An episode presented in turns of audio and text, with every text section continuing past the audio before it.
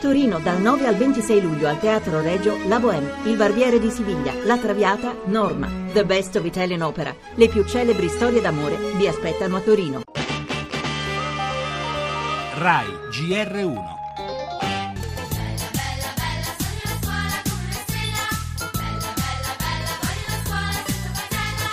Se il progetto andrà avanti ci saranno 100.000 assunzioni in più, un grande investimento. Se non andrà in porto ci sarà il regolare turnover, non 100.000 ma 20-25.000 assunzioni, quindi questa è la buona scuola.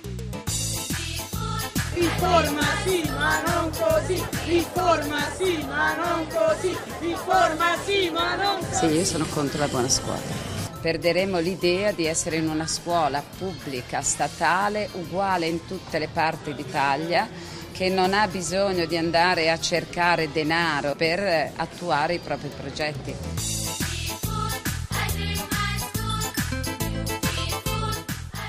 È un grande progetto culturale per il Paese perché mette 3 miliardi nelle casse della scuola italiana pubblica.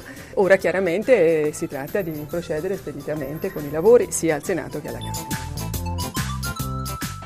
anche se fai passare la fiducia, a settembre ti fanno una guerriglia vietnamita. La scuola a settembre sarà nel caos.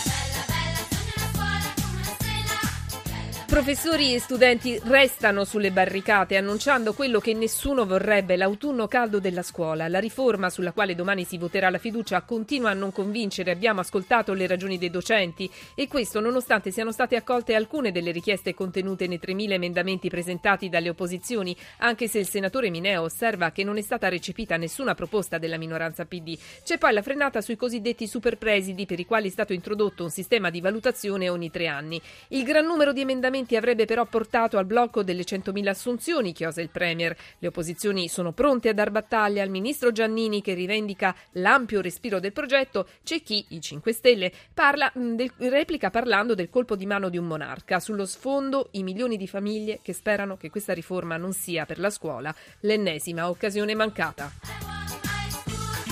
Le altre notizie del giornale, l'intervento del Premier Renzi dopo la riunione del Consiglio dei Ministri di ieri, oltre alla scuola, il caso De Luca e il rinvio della riforma del catasto per la politica, anche l'incontro Salvini-Berlusconi, l'annuncio di Fassina pronto ad uscire dal PD. Torneremo poi sull'inchiesta che coinvolge il Catania Calcio e le possibili conseguenze sui campionati del prossimo anno. Gli esteri, strage in Nigeria, il kamikaze e una bambina di 12 anni, poi i nuovi orrori, le nuove minacce dell'ISIS in Iraq e in Siria, lo spettacolo con il balletto e il nostro ricordo di Magali Noel, infine lo sport under 21 e il calciomercato.